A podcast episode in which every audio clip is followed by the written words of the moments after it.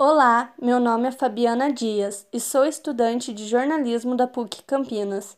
Esse é o episódio 2 do podcast Quarenteners e a pauta é sobre educação.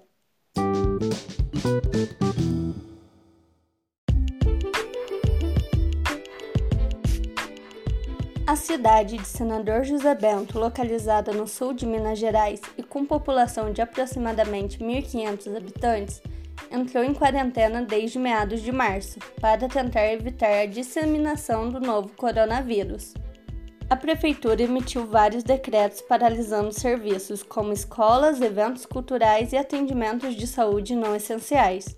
Com isso, o município, que possui duas escolas, a Escola Municipal Professora Maria da Costa Ferreira e a Escola Estadual Professor Mendonça, viu sua realidade se transformar por toda essa situação de quarentena e isolamento social.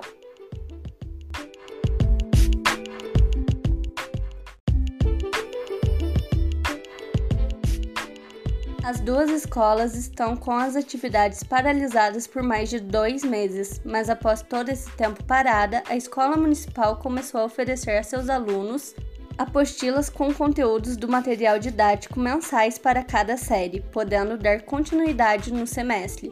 Já a escola estadual começou com as atividades remotas em meados de maio.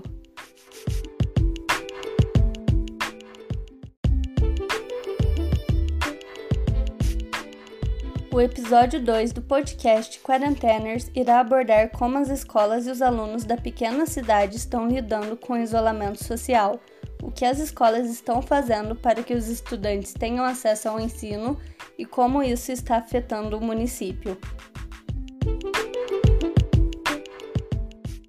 Para falar sobre a escola municipal, estamos com a secretária da Educação de Senador José Bento, Valéria Vieira. Valéria, a minha primeira pergunta é se você poderia explicar como funcionam as apostilas didáticas da Escola Municipal Professora Maria da Costa Ferreira. Fabiana, respondendo a sua primeira pergunta sobre como funcionam as apostilas, elas foram criadas para atender aos alunos da rede municipal é, devido ao fato que a maioria dos alunos moram na, na zona rural e não tem acesso à internet ou pouco acesso à internet. Então, elas foram criadas para que eles é, tenham acesso à aprendizagem e um vínculo com a escola. O conteúdo das apostilas são preparados pelos professores e impressas pela Secretaria Municipal de Educação. E a Secretaria de Educação entrega as apostilas de casa em casa, em cada casa do, de cada aluno. E sobre os alunos, eles tiveram uma boa receptividade com as apostilas nesse primeiro mês? E também é possível que os professores monitorem o andamento dos exercícios de cada aluno, se sim, como? A segunda pergunta sobre a receptividade das apostilas nesse primeiro mês foi uma grata surpresa para nós. Cerca de 95% dos alunos executaram todas as atividades e os professores do primeiro ao quinto ano têm contato diário com os alunos pelo WhatsApp. Os alunos, juntamente com os pais, com o apoio dos pais, tiram fotos das atividades prontas e enviam para os professores corrigirem. E quando eles têm alguma dúvida, eles perguntam para o professor através do WhatsApp ou mesmo ligando para o professor. E por fim, acho importante saber como ficou o calendário letivo desse ano na escola municipal devido à pandemia. Sobre o calendário do ano letivo, nós adiantamos, através de decreto, os feriados, as férias de julho, a semana do saco cheio. E as atividades tutoradas, que são as apostilas, elas contarão como, como cerca de 30% da carga horária. É, mas ainda é incerto o nosso calendário, o restante dele é incerto, não sabemos como como vamos organizá-lo? Vai depender do Ministério da Educação, da Superintendência de Ensino. Mas isso a gente já realizou através de decreto, que, que é como eu falei, o adiantamento dos feriados e das férias e da semana de saco cheio. Muito obrigada, Valéria, pela sua entrevista. Ficou bem explicativa para todos nós.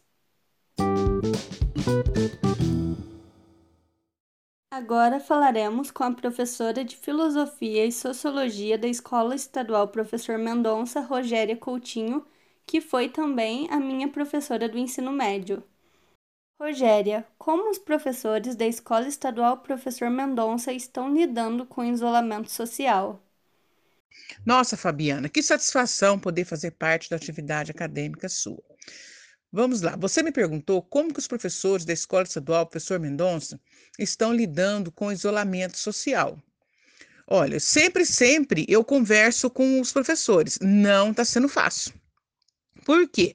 Todos nós já acostumamos, né, ir para a escola, prepara atividade, né? Igual eu vou na escola duas vezes por semana. Eu vou na terça e sexta-feira. E dia de quinta é dia de módulo, onde nós podemos nos reunir, né, ali depois, após a reunião com a especialista e com a diretora, nós conversamos, né, troca experiência, conversa sobre diversos assuntos. E agora, com esse isolamento, ficou difícil, porque cada um está levando sua vida, né, cada um correndo, fazendo uma coisa ou outra, né, ficou bem difícil mesmo, não é a mesma coisa do que está na escola. Tem alguma previsão para volta às aulas? Sobre a previsão de volta às aulas, Fabiana, infelizmente não temos previsão de volta, principalmente presencial.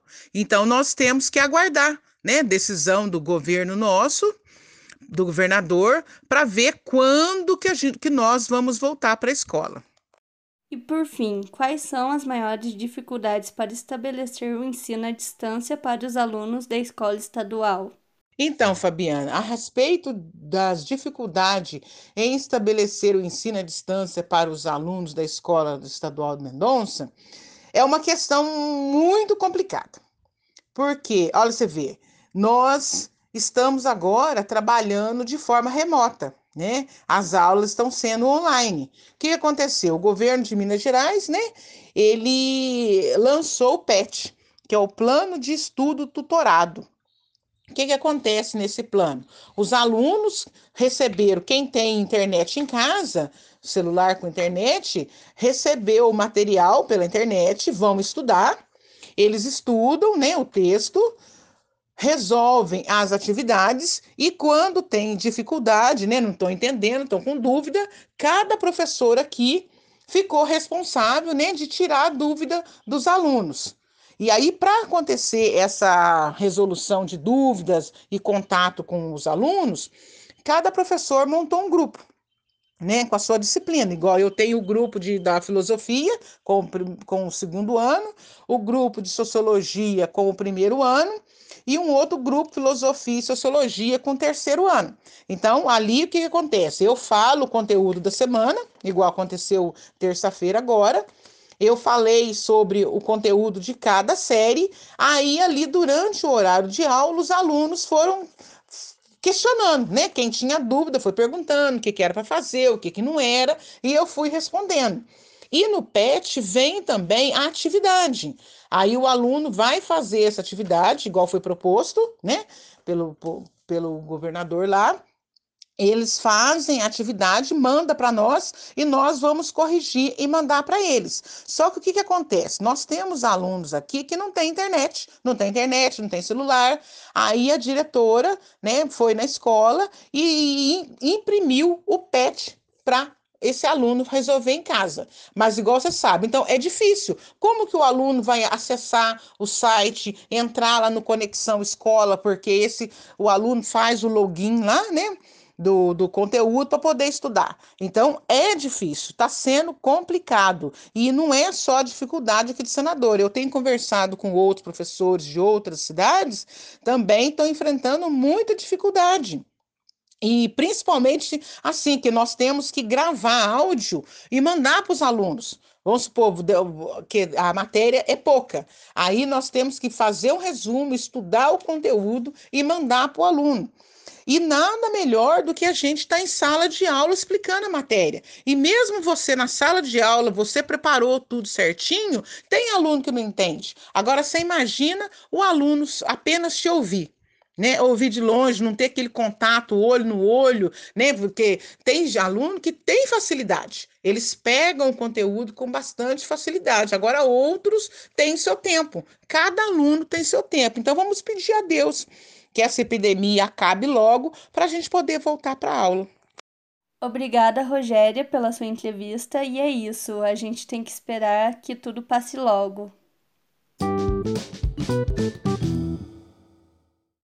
Último entrevistado desse episódio é o estudante do terceiro ano do ensino médio da Escola Estadual Professor Mendonça, Luiz Otávio Barbosa. Luiz, desde quando a escola estadual está com as atividades paradas? A Escola Estadual Professor Mendonça está com as atividades paradas desde o dia 17 de março, mas voltou com as atividades a partir do dia 18 de maio. Os alunos já estão tendo aulas de ensino à distância. Como está sendo essa nova realidade? Sim, nós alunos estamos tendo aula à distância, sim. Está sendo complicado, né? Porque muitos não têm internet em casa, ou não têm celular, ou possuem alguma dificuldade para aprender, né? Por exemplo, eu, eu mesmo tenho dificuldade em aprender a não ser presencial, porque qualquer coisinha me tira atenção, então não consigo me concentrar. Último entrevistado desse episódio é o estudante do terceiro ano do ensino médio da Escola Estadual Professor Mendonça, Luiz Otávio Barbosa. Bom, eu estou cursando o terceiro ano do ensino médio. Essa quarentena está me afetando no ano letivo em questão ao Pro-Enem. Esse ano é o ano que a gente presta o Enem, ainda mais eu que quero prestar enfermagem. Para isso tem que ter um conhecimento adquirido, tem que estar preparado para o Enem, né? Para exercer a profissão e ser um bom profissional. Mas como que eu tive poucas aulas presenciais, pois contra essa pandemia, e demorou muito para ter aulas em AD. Em aulas em AD eu também estou possuindo muita dificuldade. Então, por conta desses motivos, eu não vou prestar o Enem esse ano, mas ano que vem, se tudo passar, eu vou prestar o Enem e vou me formar em enfermagem e ainda pretendo fazer dança. E a última pergunta é: você acha que as escolas fechadas afetam o funcionamento do município? Sim, eu acho que as escolas fechadas estão afetando o município, sim. Em minha cidade, por exemplo, por ser uma cidade pequena, a maior população está concentrada na zona rural. Então, meio que o povo da zona rural dá mais movimento aqui. Quando tinha escola, vinha aqueles homens lotados de pessoas, tinha maior concentração em supermercado, em lan house. E então meio que isso afeta a, o município e um pouco a economia da cidade, sim. Obrigada, Luiz Otávio. Foi muito bom falar com você.